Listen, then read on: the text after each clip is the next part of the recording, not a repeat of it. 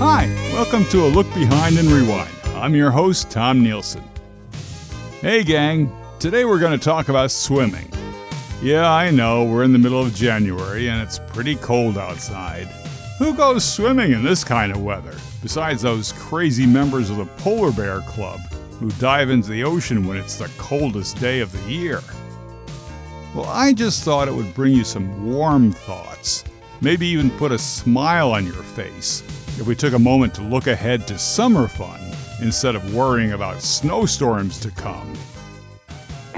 As many of you know, I grew up in New Jersey, so for us the ocean was always just a half hour or so away. And for many garden staters, the thing to do each year was to go down the shore, as we called it. Yeah, I know, I know, we left out a preposition. The proper grammatical way of saying this should be going down to the shore. But hey, we grew up in New Jersey, so we're entitled to mangle the English language, right? Yeah. One thing I did observe about this quaint tradition of ours, of course, was the fact that every family had their own favorite watering hole. For us, if we went down the shore, it was usually Asbury Park. You know, the place that Bruce Springsteen made famous? Well, we were going down there way before Springsteen ever played there. Besides hanging out on the beach, we also did the rides at the amusement park. Our favorites were the Funhouse, the Carousel, and of course, the bumper cars. You know the thing about bumper cars? Any red blooded young man growing up in New Jersey could usually claim that he actually learned how to drive by going on the bumper cars. That's saying a lot. It also explains why New Jersey highways are such an exciting adventure. Well, anyway, as I was saying, many families have their own favorite watering holes. Ours was Asbury Park. Others, like my friend Jimmy down the street, went to Lavallette or Seaside Heights, or maybe even Point Pleasant. Others went as far south as Atlantic City, or maybe even Cape May. But here's the other interesting part about our family's swimming preferences. Usually, if we had our druthers, instead of heading down the shore, we'd often prefer to go up north and hang out at the largest man made lake in Morris County called Lake Hopatcong. You see, my old man had been going there for years and years, dating back to the time when he was dating my mother. Their social crowd used to take excursions from Bayonne, New Jersey, up to Lake Hopatcong. So they are already big fans of the calm, peaceful lake waters, which were a far cry from the hustle and bustle and noise of Asbury Park.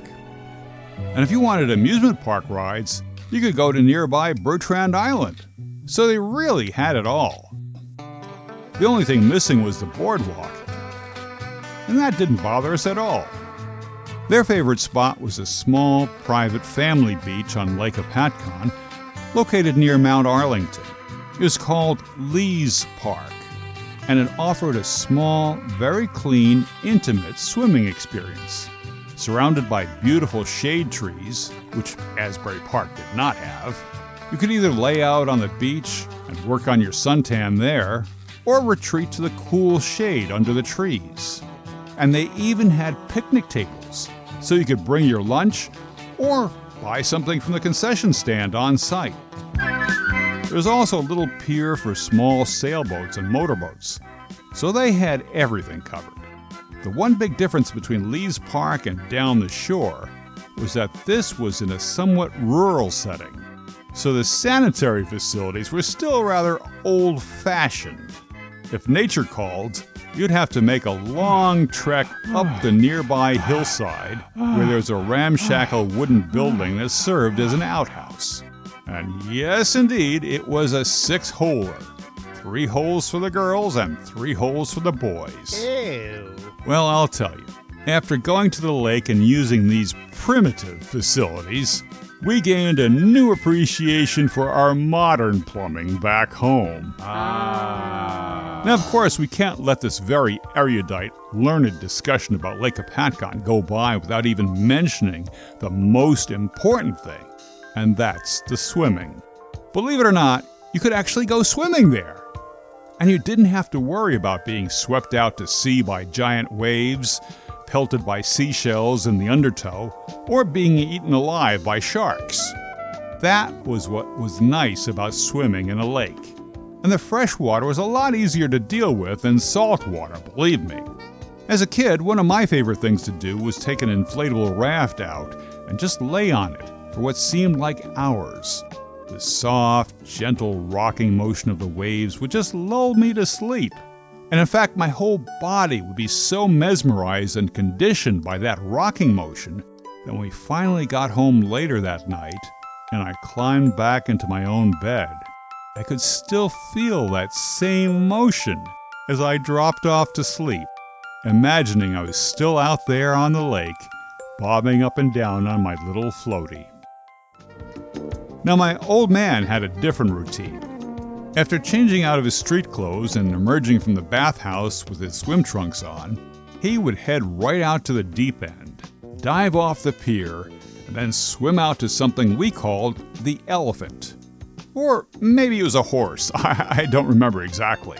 It was basically a large beer keg decorated with ears and a tail that was anchored by a chain to the bottom of the lake. My old man would climb up out of the water onto this floating metal barrel and attempt to ride it for about five minutes or so, while the waves buffeted the keg and kept it rocking and rolling back and forth on top of the water. That was his tradition, his routine, every time we went to Lake Hopatcong. I guess it was his way of proving that he still had what it takes to ride what looked like a bucking bronco way out there at the deep end of the beach. Maybe it was a rite of manhood, a test of your strength and virility. Who knows? But it was his way of diving right in, into the cold, murky water off the deep end, and showing everybody what he was made of. When I got older, in my teenage years, I found myself venturing on my own into that same deep end and trying to duplicate my old man's famous feats of endurance. The elephant was still there, bobbing up and down on the waves and taunting all who dared to climb up and take it for a ride. Things hadn't changed much. It was still as slippery and unpredictable as ever. Many generations had come and gone, and many people had tried to ride that same bucking bronco. And now it was my turn. I grasped the narrow rim of the barrel, about the only place you could get a handhold on, and hoisted myself up. And I soon discovered the serious challenge that this posed. Trying to stay upright on this slippery beast was no easy job. In his younger days, my old man was known as Superman among his old army buddies. I suppose it really took that kind of power to tackle the elephant as he did. As for me, I was still in my 97 pound weakling stage, so I didn't have anywhere near the strength and stamina that he did. But I did my best, hanging on to that metal monster for at least a minute or two before inevitably sliding off and calling it quits. It was probably the longest two minutes of my life, but it was worth it. I'd finally managed to conquer the elephant on my own terms. Maybe not as long and as valiant as my old man's ride, but I did it. I succeeded. I followed in the old man's footsteps and vanquished that slippery floating beer keg in the middle of Lake Hopatcong. That was a day that went into my own personal history book. You've been listening to A Look Behind and Rewind. I'm Tom Nielson. See you next time.